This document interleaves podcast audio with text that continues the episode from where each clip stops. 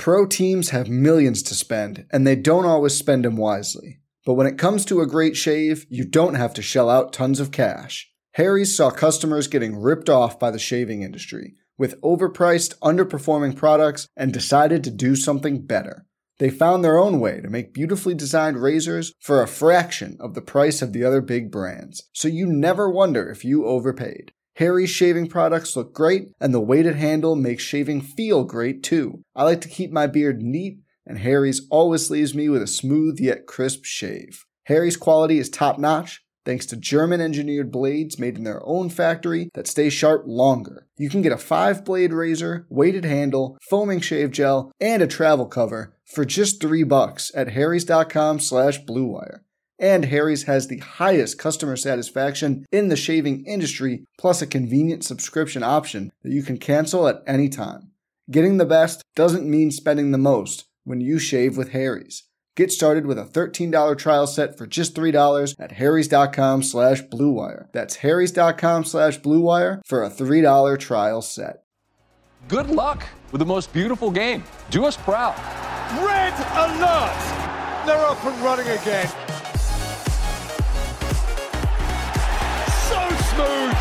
So sweet, splendid, succinct, just glorious execution. Guys, all I'm looking for is 60% effort, 4,000% of the time. How sharp was that? Sharp of mind and body. And that's why you see those beautiful tears. Look at his movements. The most dangerous man on the planet. Nobody picks him up.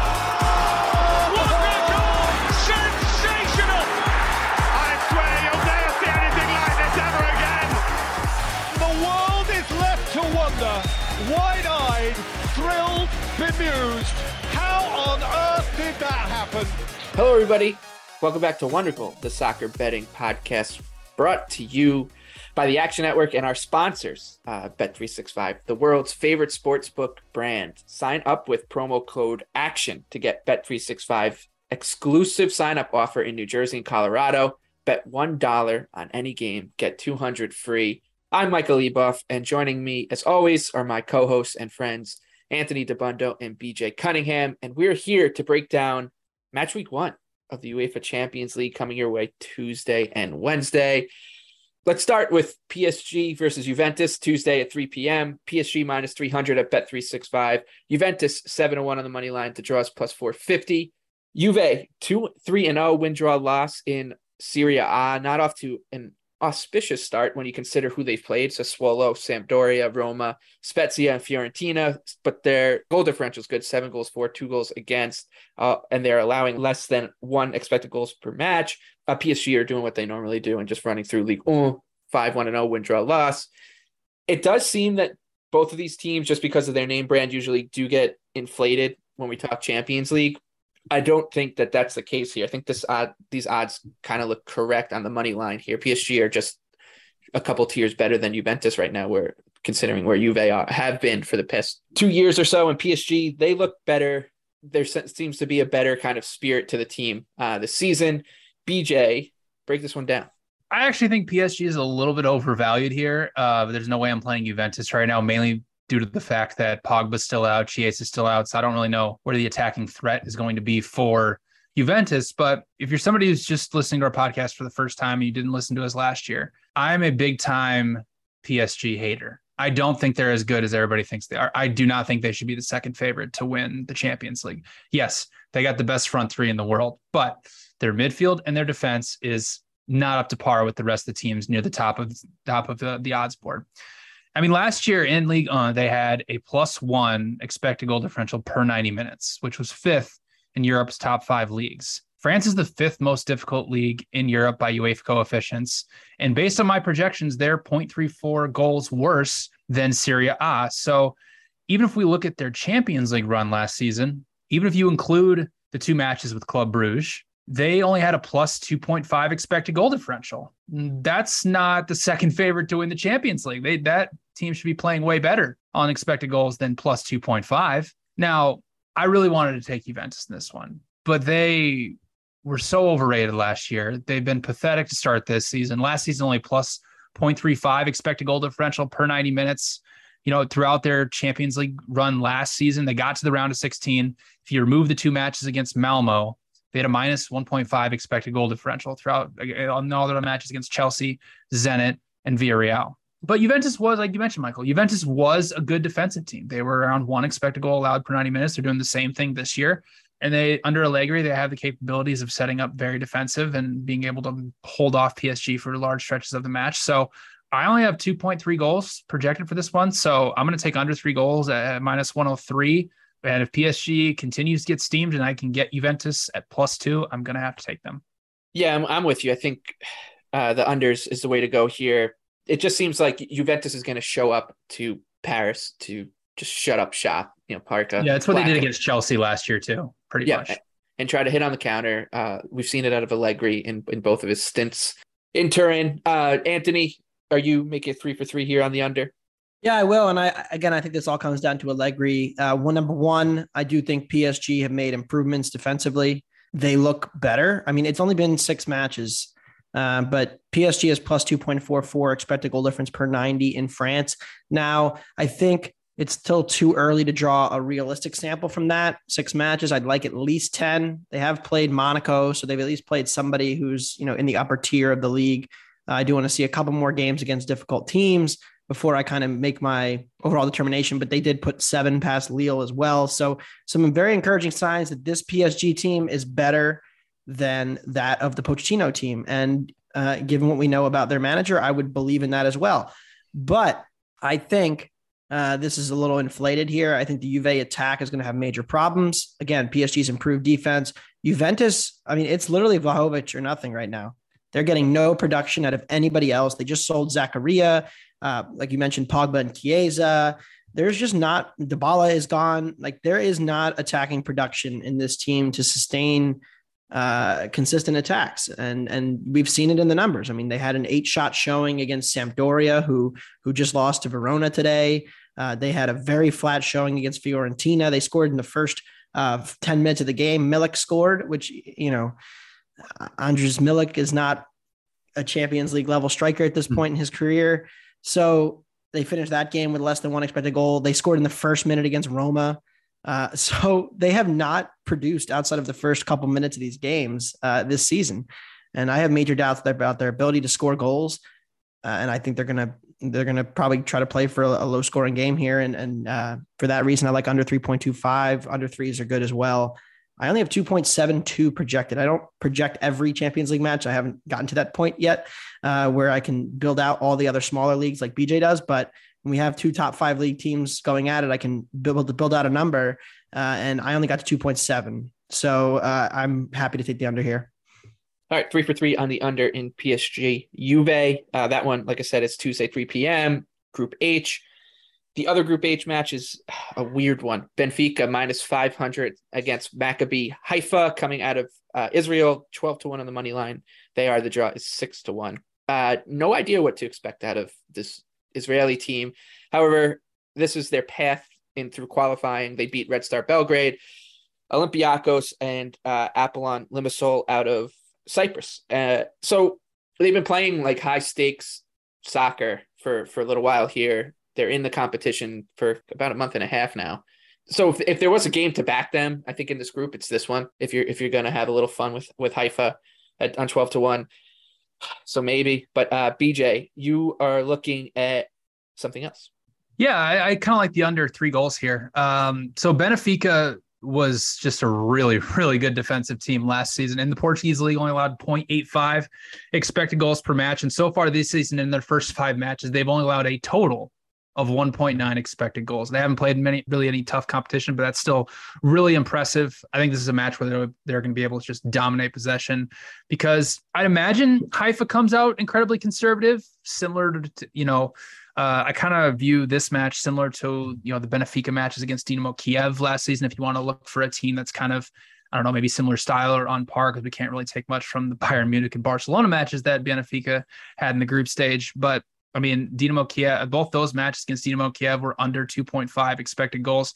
Haifa, it's interesting. So the Champions League qualifying matches against Red Star Belgrade, they were able to hold over 50% possession in both matches, which is kind of impressive because Belgrade has been a Europa League mainstay for quite a while now. Uh, nine goals across the two legs. So maybe they'll come out aggressive. But if you look at last season, they were in the Europa Conference League with in a group with Feyenoord, Union Berlin, and Slavia Prague we don't have credible expected goal data from the Europa Conference League, which kind of sucks. But uh, they only scored two goals in the entire group stage, and not one of their six match- matches in the group stage went over three goals. Plus, they're still playing under the same manager and the same players. So uh, I projected this out at, at 2.3 goals. So um, under three goals at minus 110. Uh, I'm going to take it. All right, on to Group F now. Celtic plus 425, hosting Real Madrid, defending champions under Carlo Ancelotti, minus 167. The draw here is plus 333. Uh, Madrid 4 0 0 in La Liga, off and running already. Uh, 11 goals for, four goals against, uh, and this their XG is just about the same. Celtic is 6 0 0 and coming off a pasting of their eternal rival Rangers in the old firm derby this past weekend. 25 goals for one goal against in the Scottish Premiership uh, under Ange Postecoglou. I can never say his name right. Madrid seemed to be an interesting team to handicap in in Champions League because they they almost pace themselves a little bit. They might start slow. We saw them do that last last season with you know, their, their group, which included Sheriff out of FC Sheriff out of Moldova or Transnistria. So I like like I was saying with with Haifa, I think if this is not a bad spot to go against Real Madrid. First match, they're traveling to a really tough environment uh, in Glasgow, and I mean, this is a good number. I think simple as that uh, on a team that isn't good form. So I'll be on uh, Celtic on the money line here. Anthony, what do you have for us? Yeah, I'm on Celtic as well. I like the plus one. I may also play a BTTS and over two and a half. Uh, I do think this game could be relatively open. Real Madrid have not fixed their defensive issues whatsoever. Early season La Liga indications are, are pretty mediocre on that front. Uh, they've conceded around an expected goal per match. Some have been worse. Uh, and so I'm a little bit uncertain about Real Madrid because, on one hand, we know about last year when they were incredibly fortunate, and we don't have to get into all of that again. But they they ran really well because Benzema and Vinicius had incredible finishing seasons can we expect that to continue? Probably not. But what if the level of Real Madrid as a team got better? And the early indications are maybe right, like Tchouameni uh, and and you know more Camavinga minutes in the midfield, replacing some of the the Casemiro Modric minutes could help this team. But overall, I mean, it, it, they kind of just ran it back for the most part, and uh, I'm not quite sure what to make of it. But I will say Celtic last year in the Europa League did have a pretty decent showing. They were uh, about even on expected goal difference uh, in a group that was, was relatively solid, included Leverkusen and Real Betis. They didn't ultimately get out of the group, but uh, did finish third, right around similar numbers to Betis. And so if, if you project them close to that, you can get to this number at them being plus one and a bit undervalued. Uh, and that's where I see this. So I'm going to take Celtic at home uh, plus one. Yeah, I think home field advantage here. Um, matters considerably. Uh, going to the east end of Glasgow, playing in uh, at Celtic Park. It's not going to be easy, and, and it's just the type of match where sometimes Real Madrid, like I said, it's it's I don't know if it's pacing themselves. They know that they they can turn it on at any any time and, and get out of this group. So I think could be a flat spot for them, considering that they're the defending champs too. It's not like you know they they just three months, four months ago now played Liverpool in a, in a highly emotional final. So if they don't get up for their first group stage match, you can kind of understand it. BJ, what do you got? Yeah, I'm going Celtic plus one and minus 115 as well.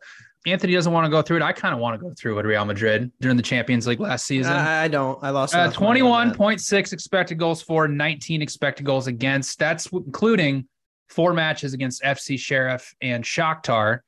28 actual goals for, 14 actual goals against. So essentially overperformed by a little over 11 goals during their entire Champions League run.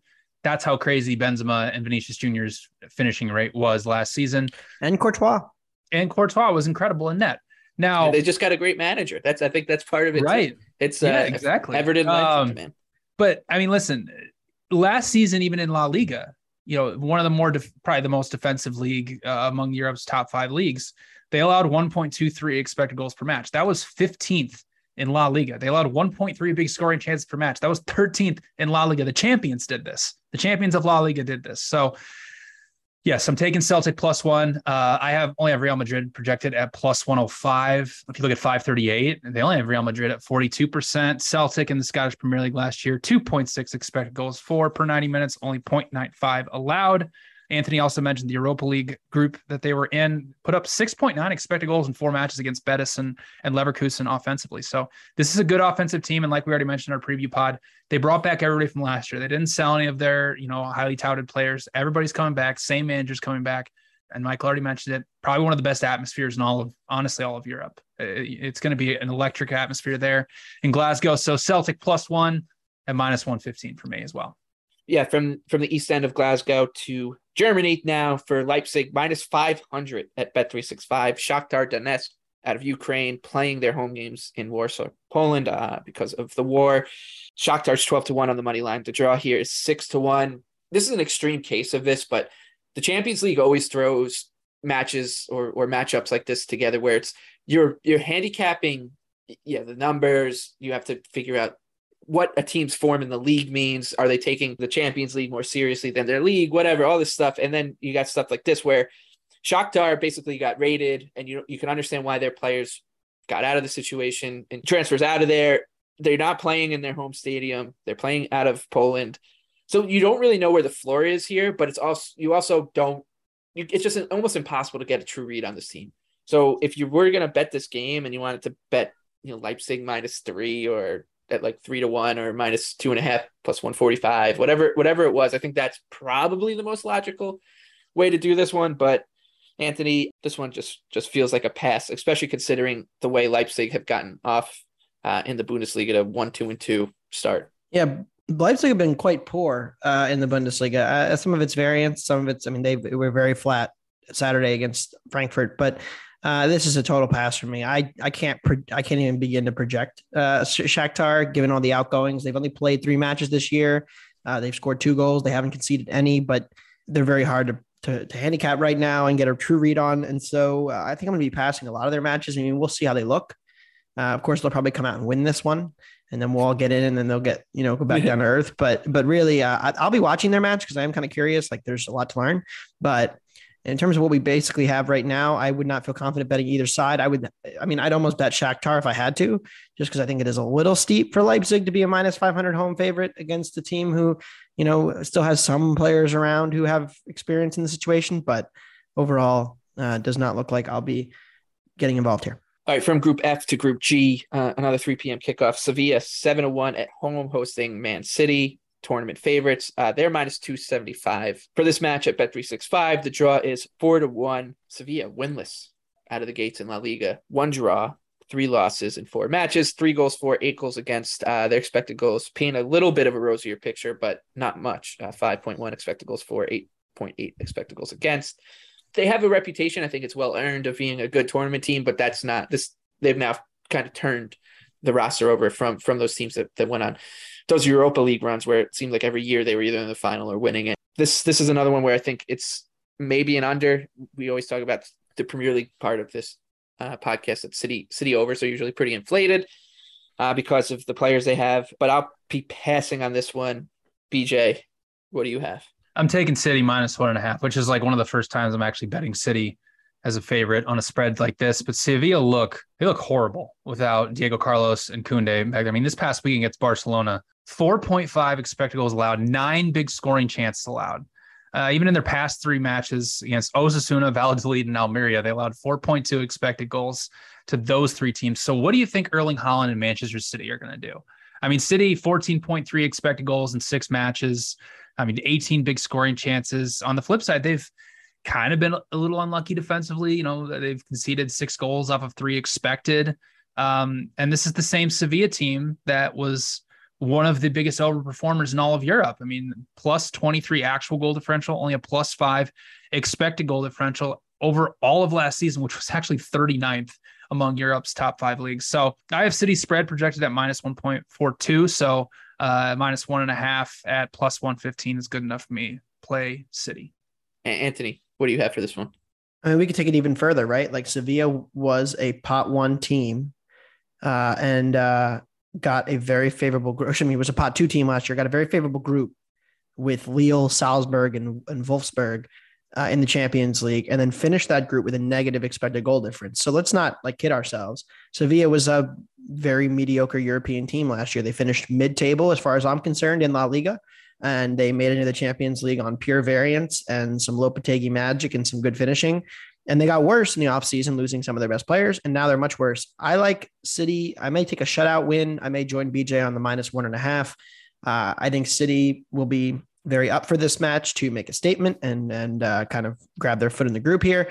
Uh, I just don't see any way this is very similar to what Barcelona just did this to Sevilla. Like you said, the narrative about the tournament stuff is is very overdone now. Uh, they just haven't been a very good team. I mean, you can look over the years. You don't have to go back that far to see that. Oh, look, Sevilla was actually like a pretty good team in Spain who deserved a top four finish because it was literally the year before where they were a pretty good team who deserved a top four finish, and that is just not the case anymore with this team. They've regressed uh, pretty hard, and and there's not much to like about them. The other Group G match is Dortmund minus 300, Copenhagen's plus 750 on the road. The draw is plus 450. Anthony, right back to you for this one. Dortmund often running pretty well, I think, in Bundesliga. Uh, Copenhagen come in four wins, four losses in the Danish Superliga. This is a good spot, I think, to see the level, like just just how far Copenhagen is from a solid but not elite Champions League team, especially on the road. Um, I'll be sitting this one out. You won't be though. Yeah, this is a hold your nose under for me. Uh, look, I don't love Copenhagen as a team overall. They're pretty mediocre. They did have a very solid two leg performance without the ball against Trabzonspor, uh, the Turkish team.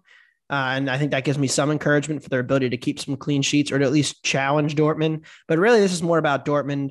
Uh, the number is just a little bit too high for me on this team. And the reality is that Dortmund's attack this year has not been what it was uh, since Haaland left. And they went and got Anthony Modeste, but Modeste is not putting up the same shot numbers. Uh, you look at his past history, nothing suggests he's going to be the a Champions League level striker. He's a little bit below that. He's not quite on that level. Uh, so you know, no Haller right now and Modeste being their main point man, they're not getting enough shots and enough consistent production to warrant this total being that high. And look, we've seen it in their Bundesliga matches. They played that thriller with Werder Bremen that was 2 3, but really the attack created less than one expected goal. And all and the second biggest chance, the biggest chance they created all came on a counter attack when they already had 1 0. Uh, and so that they struggled to create in that game. They only put up one against Hoffenheim. So this team is not like they're not a dominant attacking side when you look at their, some of their numbers. And outside of one match this season, they've really struggled to uh, consistently create big chances, and that was against Hertha. So I like the under here. It's been a Dortmund unders have been a painful endeavor in the past because their defense has really struggled, but I don't think they'll have a ton of issues here in this match, especially at home. Uh, Copenhagen likely very conservative uh, and and don't won't won't cause too many problems. Again, Dortmund's defense I think they made legitimate improvements there. So uh, I'm taking the under. Uh, that's the 12:45 p.m. kickoff. Let's move over to Group E. Salzburg plus 240 hosting AC Milan, the champ defending champions in Syria. Ah, They're plus 110. The draw here is plus 250. Salzburg off to a good start in the Austrian Bundesliga.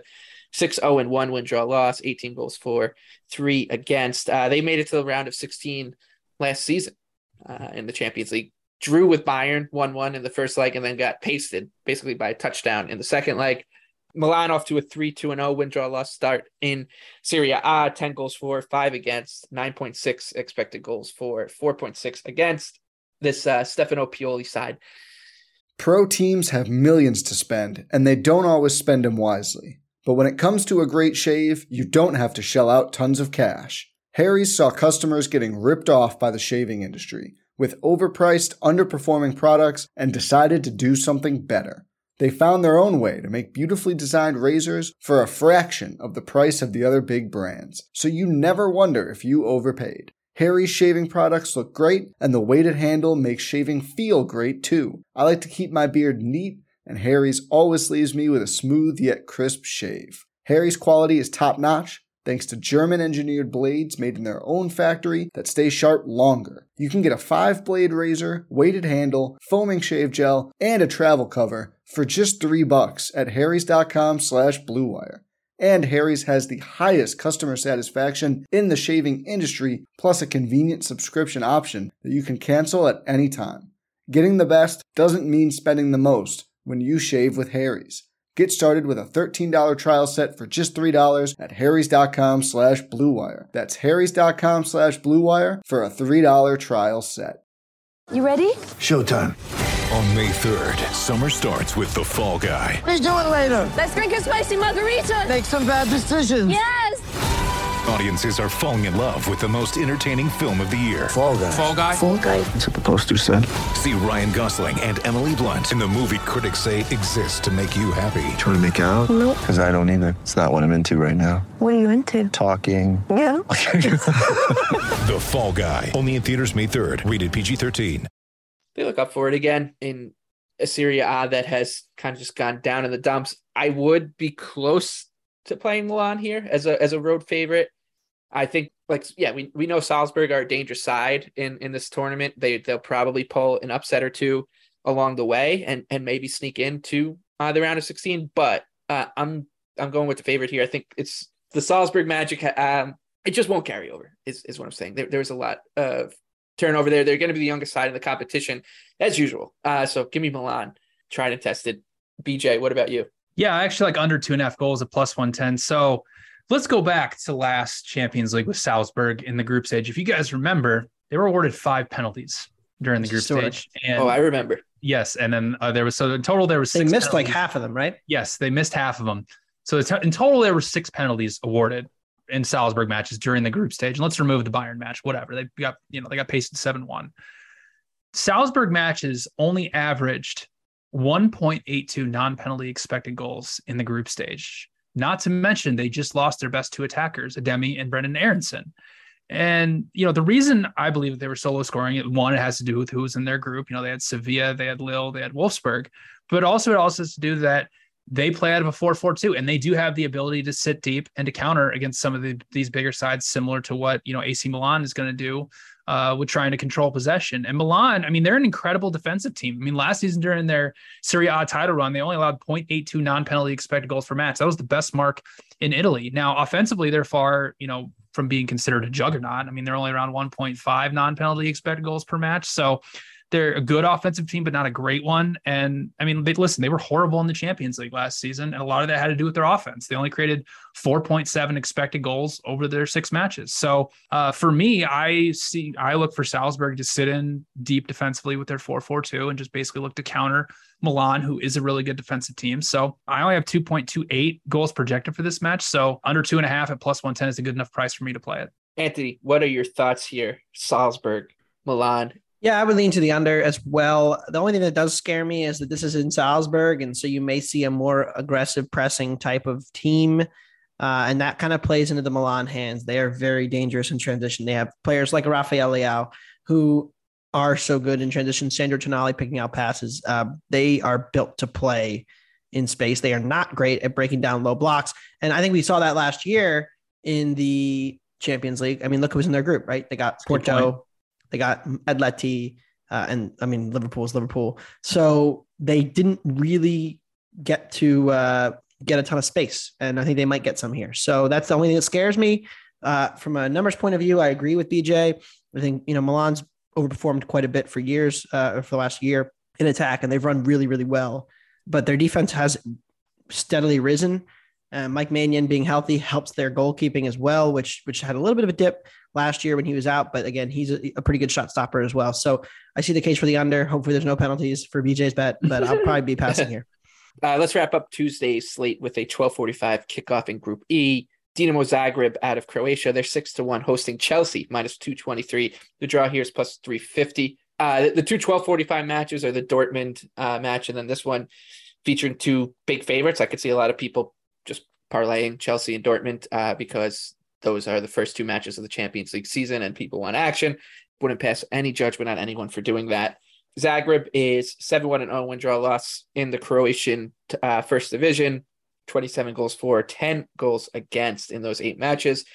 And Chelsea are off to maybe the weirdest start of any team in the Premier League. Uh, 3 1 and 2, eight goals for, nine goals against, 8.4 expected goals for, 9.2 expected goals against. And the reason it's so strange, there's been all, you know, the transfer sagas were incessant. It was every hour of the day something was happening. They've spent the most money of anybody in the Premier League. It, between them and Nottingham Forest, it, it's exhausting just to try to keep up. The weird start to Chelsea season, the weirdest part of it is that they are such a they were such a well drilled side under Tuchel from the second he he came in a, a, season and a half ago and and coached them to a Champions League title. They were just so good at game management, and this season they just haven't been, which which is really frightening. They're traveling to a hostile environment. You know the fans of Croatia are going to get up for this one, uh, so I just I don't see any way anybody could lay this kind of juice with Chelsea. With you just have no idea what who's going to show up on any given day. So I'm going to be passing here. Like I said, I do think a lot of people who are just going to be excited bet the Champions League again will be wrapping Chelsea and uh, Dortmund together, but pretty easy pass for me here. BJ, anything? Yeah, this is a pass for me. So Zagreb uh, last season was in the Europa League. They were in a group with West Ham, which is funny enough because they just played Chelsea. Um, West Ham pretty thoroughly dominated Zagreb over the two legs. They weren't really that competitive. Zagreb's about a plus one expected goal differential per 90 minutes in the Croatian league, which is about 15th by UEFA coefficients. So they're probably around the fourth or fifth worst team in this competition. But I mean, I don't know how you lay anything with Chelsea right now. I don't even know what to make of their, you know, their Anthony. I, you were right. Their midfield is is bad. Like it has a lot of problems, and I don't really know what they're going to do to fix it. And they just kind of, I mean, they got Zakaria, and I guess that helps a little bit. But um, yeah, I to it we're I think we're nearing the end here with Tuchel. Like I think there's just either Chelsea's gonna flip this thing and just go crazy and go on a crazy run or something, or he's just gonna implode and get fired, and then who knows who comes in. But yeah, no, there's no way I'm playing anything in this match. I'm passing. We'll talk more Chelsea. I think on on the weekend pod, uh, they go to Fulham. The number is really short. Oh. Unfortunately, the number is really short. Yeah. So, mm-hmm. uh, but I, I think uh, Chelsea's problems are are pretty simple. They've never really solved the the toggle thing. Right? They're either too attacking. They have to either up the throttle to attack more, and then they're vulnerable defensively, or they are struggle balling and like defending really well, but there's just no attack. And I think we saw that against West Ham. The first half was just like Chelsea has the ball, has the ball, has the ball. They can't create a damn thing. And then they say, all right, we're going to up the throttle now because we need, we need to try to win this match. And then all of a sudden, West Ham scores, Chelsea scores, Chelsea scores again. West Ham should have scored and got screwed. Mendy's a mess as well, which is a big problem because a lot of their overperformance last year and was, was Mendy being amazing, and he has not been that. So I'm happy to pass here on Chelsea. We'll talk more about Chelsea in the coming weeks, but I think you know Conor Gallagher getting on the ball a ton and then making bad passes is, is a big problem for the for the team that wants to control the ball so much. So, uh, yeah, the Blues until Conte, the savior, returns, uh, they're in trouble. Uh, all right, let's move uh, to Wednesday. But before I do, a reminder: Wondergoal is presented by Bet365, the world's favorite sports book brand. Sign up with promo code ACTION to get Bet365's exclusive sign up offer in New Jersey and Colorado. Bet $1 on any game and you get 200 free. All right, we are on to Group C now. And I think you pretty much call this one the headliner of all the matches. Inter plus 280 at home, hosting Bayern minus 120 odds on at Bet365 to win this match. The draw is plus 320. Both teams come in with 3 0 2 records in their respective domestic leagues although Inter's uh, goal differential looks very different compared to Bayern's 11 goals for, eight goals against for uh, Inter, 11.7 expected goals for, five expected goals against, according to Understat. Bayern, 17 goals for, three goals against, 14 and a half expected goals for, three expected goals against. And yet, as good as those numbers make Bayern look, all three of us are in agreement here that this Italian side, underrated. I'm going to be on the money line you two gentlemen will be with me in some respect. BJ, break this one down. Bayern's way overvalued here, especially on the road. I mean, Inter, I mean, they're they're pricing Inter like just you know the fourth best team in Italy, which is just totally not the case here. I mean, they are they were the best team in Italy, you know, by expected goals last season. They were plus 1.11 expected goal differential per 90 minutes. You know, if you look at a five year rolling average of UEFA coefficients, Serie A is one ranking point ahead of the Bundesliga, so we can just say they're basically even on you know on par as as two leagues. Bayern was plus 1.5 expected goal differential per 90 minutes with Robert Lewandowski last year. He is gone. Yes, they still have great attacking players, but you can't just make up for a 1.08 xG per 90 minute striker. Like it, it just doesn't happen that way. So not that Bayern's going to dip off completely, but it's just they're not going to maintain the level that they were last year. I mean, and they even Inter last Champions League, they beat Real Madrid on expected goals over both meetings. You know, against Liverpool, they hung with them in the first leg. They gave them a big scare in the second leg. Like this team is good. Like they didn't really lose anybody from last year. They they have a lot of talented players. They're at home. I mean, just from a mathematical standpoint, I can't get anywhere close to Bayern minus 120. I have this projected actually pretty close to a pick 'em when you factor in home field advantage. So I'm taking Inter plus plus half a goal.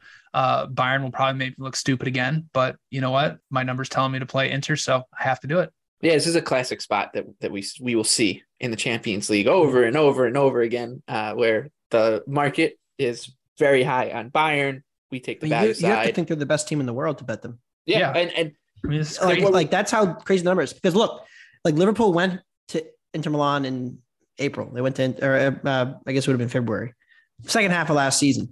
They went there, and the line was Liverpool minus 110. Now, I don't think you could any way, shape, or form say that the current Bayern team is better than the Liverpool team that played them. And at that point, we are were in agreement that Liverpool was one one A, maybe a smidge behind City, but they were they were in those conversations. Uh, Bayern are probably you know three, four, five. Uh, that alone gets you down into plus money territory, which is where I have it. Uh, I've got Bayern at plus 125. So I love Inter here uh, catching a half goal. It's not a huge edge for me, but it is a great spot at home. And again, going back to that match last year against Liverpool, they were excellent defensively. And Inzaghi does a very good job of setting his teams up in a defensive manner. And they're going to find much more counterattacking op- opportunities against this Bayern team than they did against Liverpool. And even in that match against Liverpool, they had chances that just didn't quite come off.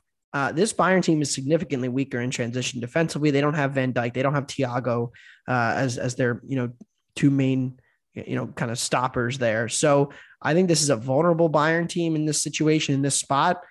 Uh, and I don't know how much I'm going to be betting Bayern in this group, even though I did say that they could be a dark horse to win this if their odds drop a little lower. the team that all three of us backed with a, a future bet 20 to 1 to win the Champions League Barcelona. Biggest favorite on the board for this uh, match week, minus 1600 at home, hosting Viktoria Plzeň out of the Czech Republic, 25 to 1. The draw here is 12 to 1. Barcelona 3 1 and 0 uh, in La Liga to start, 11 goals for one goal against. La Liga is obviously a very defensive league, but pretty damn impressive out of Xavi's boys. 11.4 expected goals for for Barcelona, 3.12 expected goals against. I mean, this is tough one to to break down because is this this this could be the worst team in, in the entire field against the fifth best team. They're going to Barcelona. This looks it, it just has a pasting written all over it. Uh, BJ, what do you see out of it? Let's talk a little about Viktoria Plzeň because I'm sure a lot of people listening to this podcast don't know much about them. Um, they're one of the two worst teams in this competition. In the Czech first division last season, they only averaged 1.59 expected goals per match and had a plus 0.34 expected goal differential per 90 minutes. That 1.5 expected goals per match is the lowest average for a non Big Five league team in this competition. They did make it through three rounds of Champions League qualification. They beat HJK Helsinki out of Finland, only created 2.6 expected goals over two legs, actually allowed them to hold over 60% possession in the away leg. Uh, they beat Sheriff from last year's Champions League over two legs, only created 2.5 over those two legs. And then in their final round, they played Azerbaijan club Qarabag, and they only created a total of 0.75 goals over the two legs and allowed Qarabag to hold 60% possession. What do you think Barcelona is going to do? Like they this is going to be an absolute pasting. Very similarly to, I mean, if you want to do something kind of comparable now, Dinamo Kiev is way better than this team. But for somewhat of a comparison purposes, you know, Barcelona in those two matches last season against Kiev, they only allowed them to create a total of one expected goal over two matches. Um, at Bet365, Barcelona to win nil is minus 163. I have Barcelona to win nil projected at minus 350. So I'm going to take Barcelona to win nil at minus 163. I think that's a crazy low price. I don't think Viktoria Plzeň is going to get over two more than two shots in this match. It, it's they're going to be maybe even worse than the Malmo of last year. Like it's going to be really really bad, and I have a hard time seeing how they're even going to get out of their own half in this match.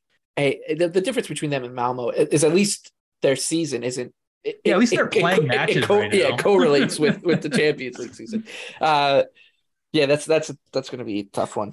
Like That- I have I mean- Plzeň projected. I had to give them a little bit because I felt bad. like I was like, this can't be right.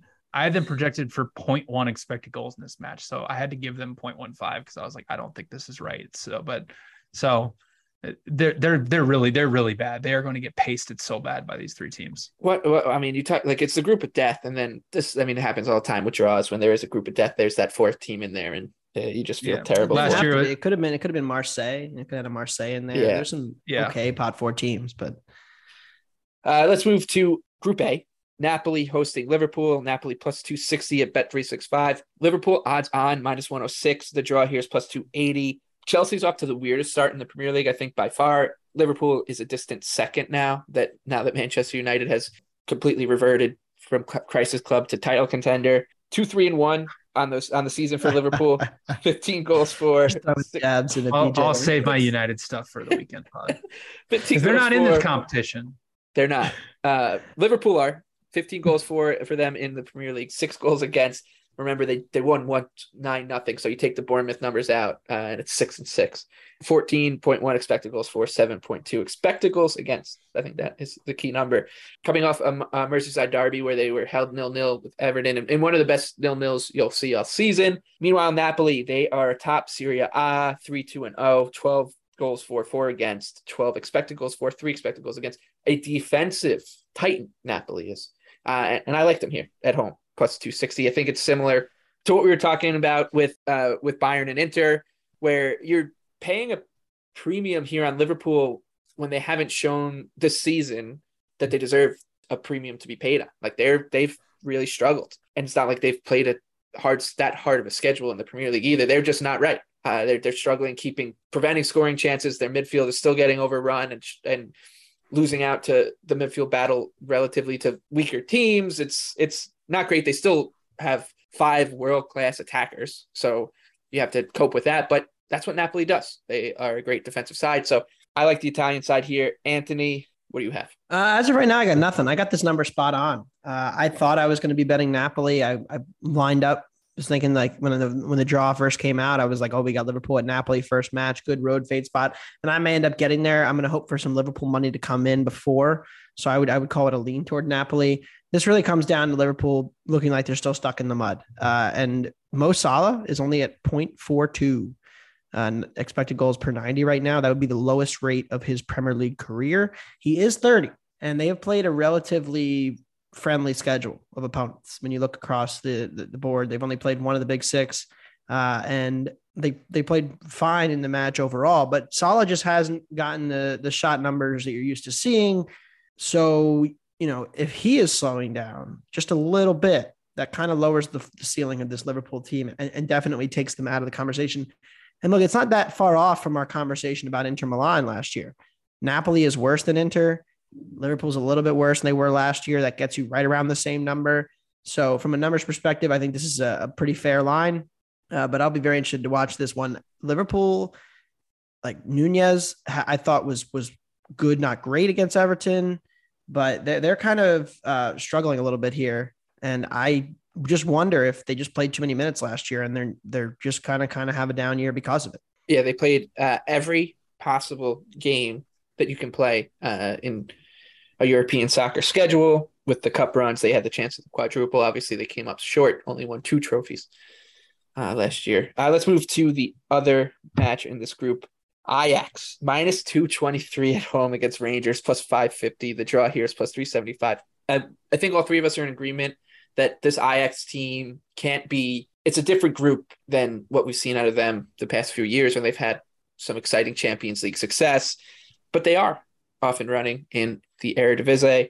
5 0 0, 16 goals for, three goals against. Um, but this price is out of whack. It's just way too high on a team that just lost so much talent, lost its manager. The turnover Anthony, I think, put it really well on our Champions League preview pod, where you can hear us talk about future bets and go group by group and break them down. That they're kind of just in a new phase, right? Like every few years, like Ajax will just get rated. They'll their manager will move on to a bigger club, and then they start over. And then in a couple years from now, we'll we'll all be like two fifty to one to win the Champions League, get in on it, and then they lose in the round of sixteen, uh, and we can pat ourselves on the back for you know it was a good bet, it just didn't win.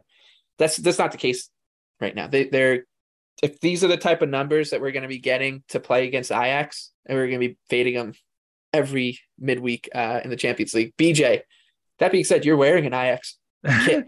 well, I mean, this is this is the Ajax for people who are watching on YouTube. Uh, this is the Ajax uh, Bob Marley collaboration, the Three Birds one from last year, the third kit, probably one of the sickest uh, third kits ever made. So I had to wear it for the Champions League pod because we're talking about Ajax, and also it's. I wonder if you're the only person in Iowa with I might Bob be. Marley. you know what's Ajax. funny is it took it took uh I ordered it last September and it came in like February. I think they had to take a little while to figure out where I actually live in Iowa. Uh, but that being said, let's just go from a mathematical standpoint. Okay, let's just say that Ajax is the team of last year. Like they have all their players, they're coming into this. Last year in the Eredivisie, they were at a, or a plus 1.78 expected goal differential per 90 minutes. Rangers in the Scottish Premier League was at 1.36. Eredivisie seventh best in Europe. Scottish Premier League is ninth. I have uh, the the difference between Netherlands and Scotland at about 0.25 goals. So even factoring home field advantage, you can get to Ajax minus one, maybe a little bit over that. But then now you have to factor in that Gravenberch is gone, Lisandro Martinez is gone, Antony is gone, Sebastian Haller is gone, their manager Erik Ten Hag is gone. Like that's a lot of a lot of turnover. That's their best players of all left the club. So factoring all that in, I mean, there's no way you can get to Ajax minus one and a half, which is, you know, or minus 1.25, I guess what the spread is right now. So, I mean, Rangers, they did lose a couple guys, but their their core of like James Tavernier, Ryan Kent, Alfredo Morelos is all still there. We have to remember this is the team that lost on penalties to Frankfurt in the Europa League final last season. I mean, throughout their entire Europa League run, they were a plus 3.8 expected goal differential. So they were actually really good. And now they have the experience. And through that run, guess who they took out? They took out Dortmund and they took out RB Leipzig in that run. So they have experience playing against bigger sides. They have experience now setting up, you know, in a very defensive style, defensive counterattacking style. And they've proven that it can work because I'd imagine Ajax is probably going to hold a lot of possession here. So I'm on Rangers plus one, uh, plus 120. I think it's way too good of a price. I agree with you, Michael, that this this price on Ajax is pricing them like the Ajax of last year, and that's just not the case anymore. Yeah, I'll be on the Rangers money line, and I will also be sprinkling an all Scottish two team parlay, 32 to 1, uh, Celtic and Rangers. Anthony, what do you have? Yeah, I'm going to make it three for three on the Rangers. I still will will will tend to the point they overperformed and got pretty fortunate in that run in the Europa League, but this is more of a faded Ajax. Uh, you mentioned their numbers in the Eredivisie to start the season being very impressive. I love Steven Bergwijn as a player, but he's got six goals already. Uh, I am pretty skeptical of him, you know, being that good. Uh, and even if it is, we know that's not really going to translate into a more difficult competition against actual defenses, which Rangers have proven they can be. They can play, sit deep. Uh, this kind of reminds me a little bit of the Leipzig Rangers match uh, that they did have at the end of last season. Were, were Rangers fortunate to go through at the end? Yes. But in the first leg, Rangers did an excellent job of defending deep and countering. And I think Ajax will be very susceptible to this kind of uh, attack. Uh, it might not be quite the same with Schreuder as the manager now instead of Ten Hag, but we know the biggest weakness of Ajax was that they love to push up the fullbacks and they left a ton of space in behind. Well, Tavernier is probably licking his chops thinking about those kind of opportunities to get up the wing uh, and to cause havoc here. Uh, it is also the Bassey Bowl with uh, Bassey going to Ajax, but uh, the the center back from Rangers. But this will be very interesting. I mean, Ajax did a decent job bringing in some fun players to replace, but you just at the end of the day cannot replace Antony Gravenberch, Haller, Martinez. That's just way too much production. So and and they're going to struggle this year a little bit, I think, in Europe because of it. It's a shame because we had so much fun. We bet them, I think, every match of the group stage, or at least the first four or five, and we hit that group future. And we should have won our. Uh, they should have won the Champions League last year, in my opinion. But uh, other than that, I agree. it was a fun, it was a fun time. But I'm off Ajax now, so Yeah, we're can we're sell- all we up then. sell high on them. Uh, and a fun little narrative street to walk down is that Rangers are now managed by uh, Dutch soccer legend Giovanni van Bronckhorst. Anthony, you were probably weren't born yet when van Bronckhorst was playing. Uh, I, one of my favorite soccer memories ever is the 2006 World Cup, Portugal and Netherlands, uh, known as the Battle of Nuremberg because there were just red cards everywhere. Deco got sent off somehow. He's like the sweetest guy ever. He's from Rotterdam, played for Feyenoord. That's Ajax's biggest rival. So some fun we there. We'll be talking about Feyenoord later. Some fun there with uh, Gio van Bronckhorst and Rangers. Uh, 3 p.m. Group B. Atleti minus 125. Porto 4 to 1 on the money line at Bet 365 for this one. The draw here is plus 240. Atleti off to a 2 1 1 start in La Liga, five goals for, three goals against, 7.3 expected goals for, 5.5 expected goals against.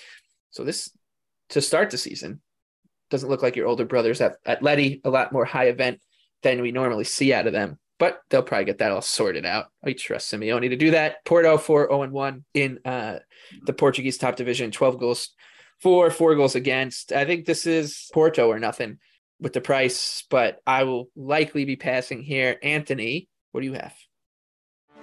Get ready for the greatest roast of all time the Roast of Tom Brady, a Netflix live event happening May 5th.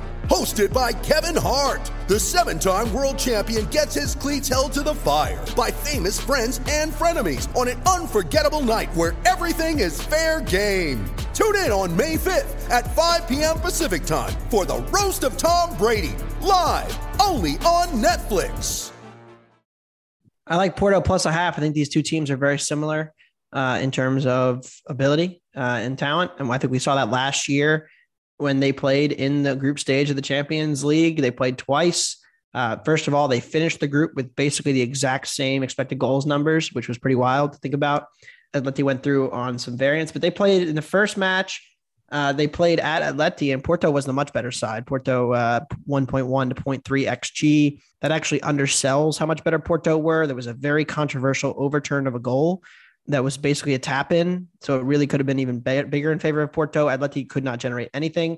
The second match they played at Porto, uh, Atleti were the better side, but again, it was a very weird game. Nothing happened in the first half, and then the second half, there ended up being a, a three red cards given out, um, and then Atleti kind of pulled away late with, with some extra goals and won three one. But the difference between these two teams is minimal. I think this is, um, you know, Michael made a joke in the last game about uh, the last match about two teams just kind of standing there passing it around to one another and never actually anything happening. This would be that kind of match. There's a reason the total is at 2.25. I'm not playing the under, but I do think this is a very grinded out kind of game. And Porto's defense continues to be excellent. Their attack is a little overrated, uh, but uh, generally speaking, I like Porto plus a half. I think you know, if you gave me Atleti plus a half at Porto, I think I'd bet it.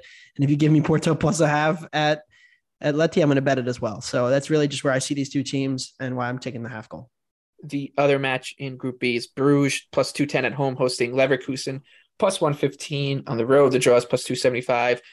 Man, Leverkusen 1 0 4 to start the Bundesliga season, six goals for, nine goals against. I think a team we were all pretty high on out the doors and shows you what we get for backing a team we hated so much. Yeah, exactly. Think about how much money we could have made fading them after what we, we said last switched, year. We should just switch our and, and we bought in. I think that's I my fault. I, I hyped them up a little bit, but yeah, uh, yeah, it's it's been ugly thus far, but it won't and it won't stay ugly. Their expected goals are basically you're looking at like a, an even expected goal differential. At Bruges, out of Belgium, five one and one to start their league season, seventeen goals for, seven goals against. Uh, last year they were in a group with with Leipzig and PSG that they got results against. They beat Leipzig, tied PSG. Other than that, uh, they were losing by multiple goals. Is this buy low Leverkusen here, BJ? I think it is. Uh, and it has more to do with Bruges than than Leverkusen. So, I mean, yeah, they were put in the group of death last season. They had a over a minus ten expected goal differential. I don't. I mean, it is what it is. Like they were bad. Like they did get a couple of results, but overall they got pounded. But what's more concerning for me is their numbers in Belgium. I mean, since the start of last season, they have a plus 0.49 expected goal differential per 90 minutes in the 13th most difficult league in Europe by UEFA coefficients.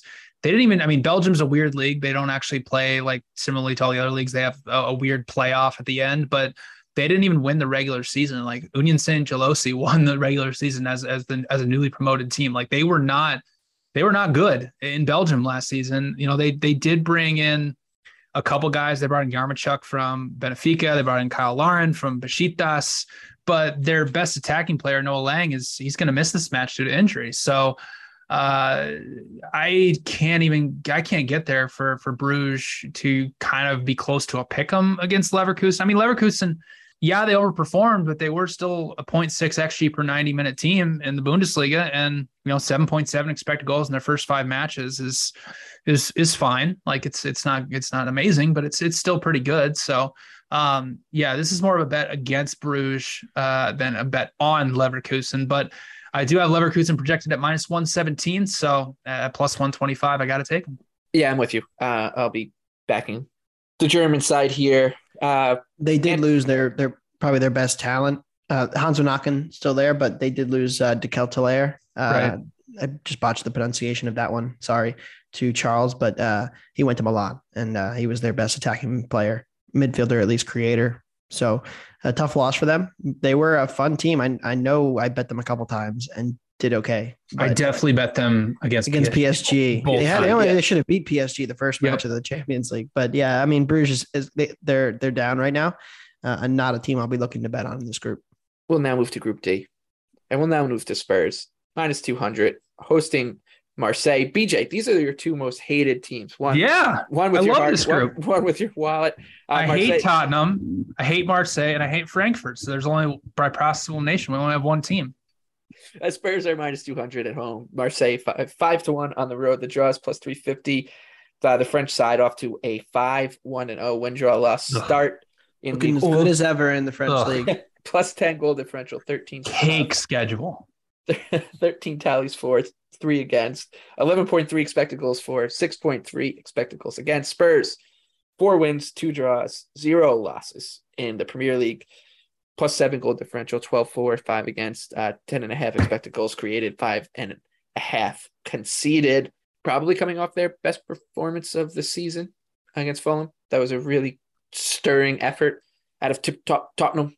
But this number is pretty crazy. I actually don't hate a bet on the French side here. But BJ, you're going the other way. No, I love Tottenham minus one at uh, minus 134. Uh, let's go. I mean, since Antonio Conte took over Tottenham, they're two expected goals for per 90 and 0.98 against. Marseille over that same time frame is 0.68 for and 0.99 against. So Tottenham is about a, you know, 0.5 actually differential per 90 minutes better than Marseille, and I have England rated 0.93 goals better than France. So you can see how I can very easily get to Tottenham minus one and a half, minus 1.75. I mean, Marseille, five wins. You mentioned it, five wins, one draw, 13 goals for, off of 9.3 expected, three goals allowed off of 6.6 expected. Uh, they're doing it again. I mean, I don't know how many times I need to say it, but defensively, you know, a little over one expected goal allowed per 90 is is fine. But they did that against Reims, Brest, Nantes, Clermont Foot, Nice, and Angers. That's not a murderer's row whatsoever. This is going to be a massive step up in competition. And I mean, listen, two years ago when Marseille was in the Champions League, they were in a really easy group and they were horrendous against Olympiacos, Porto, and Manchester City. So, and also it looks like Dimitri Payet might miss this match. I mean, he didn't play over the weekend. He was a 0.73 xG uh, plus expected assist per 90 in Ligue 1. So, um, I mean, I have I'm playing Tottenham minus one and minus 134. Don't hate minus one and a half either. Um, I, I think this has Spurs blowout written all over it. They're a funny team, Tottenham. Like I mean, they're, they're good. Like, like, all, like they are, they are good. Like, they're, they're good, not... but are they? Are they? Yes. Are they the type of team that? that I can... think they're cheap. Yeah, here. I agree with BJ. I mean, look, I think from a narrative perspective, you're going to hear in the lead up, oh, you know, tricky game for Spurs.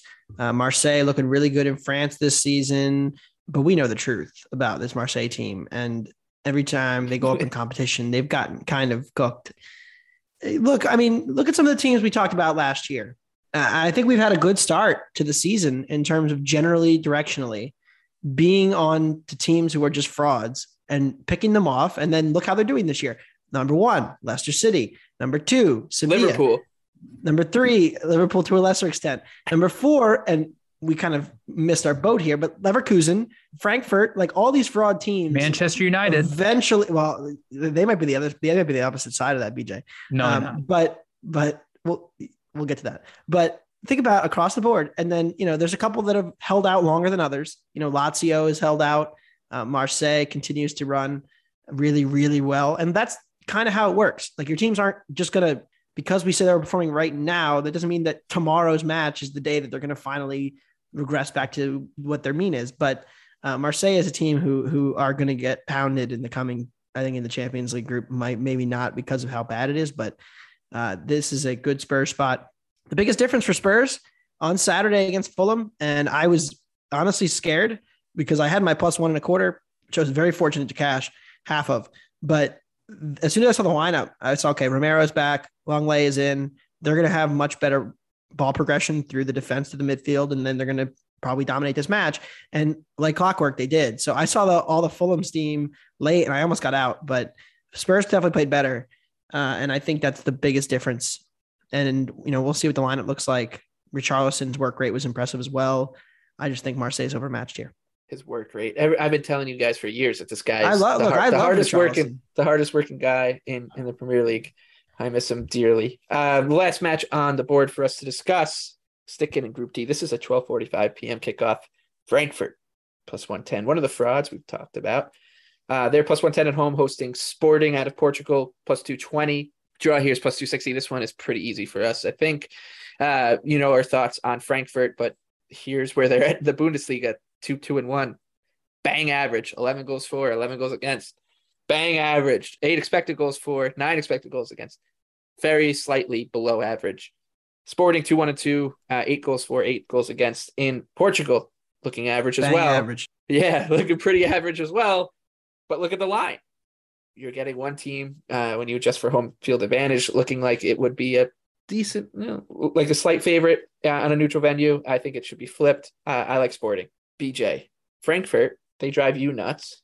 Yep. So I'm assuming we're going to be on the same side here. Yeah, I mean they look good. They look good against RB Leipzig. I don't really know what I don't know what happened in that match. Honestly, I I don't I did not see that coming. But I don't think it's something that's going to continue. Uh, I mean, this is a Frankfurt team that we've talked about a lot. That was a minus seven expected goal differential in the Bundesliga last year, and uh, losing Filip Kostić is going to be a big loss. Didn't seem so on Saturday against RB Leipzig, but um, this is a really good sporting team. Uh, they were a plus 1.41 XG differential per 90 minutes. Just that alone compared to what Frankfurt was in the Bundesliga. I mean, that's just that's crazy. Um, the gap between Germany and Portugal really isn't as big as I think many people think it would be. And you know, obviously, Sporting. Listen, they lost Palhinha to Fulham. They lost Matheus Nunes to um, Wolves, but you know they still have their defense back that allowed only 0.65 xG per 90 in the Portuguese league. They got out of a group, Champions League group last season with Ajax, Dortmund, and Besiktas.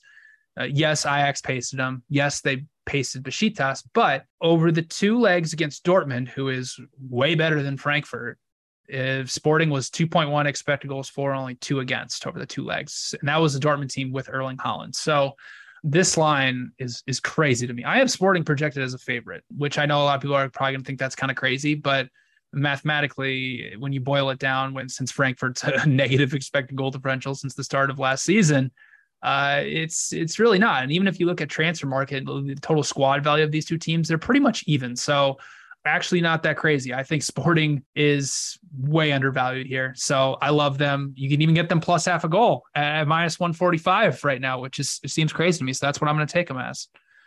All right. Uh, with that, we will move on to our favorite bets for UEFA Champions League match week one coming to you Tuesday, September 6th, Wednesday, September 7th.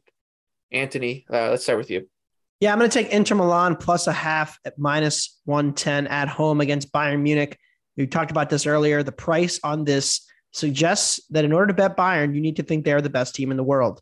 I do not think that. I think Inter has earned respect with their excellent underlying numbers in Serie A, even though it hasn't quite come through. They've lost to Lazio, they've lost to Milan. A lot of that was more variance than actual performance. They won the expected goals battle in both of those matches. They've been very good to start the season. They've added Romelu Lukaku to what was the best team in Italy last year by XG. Bayern have lost Lewandowski. So, from a striker perspective, even if you think Bayern will be fine without him, and I am one of those people, you have to downgrade them a little bit, at least in the short term.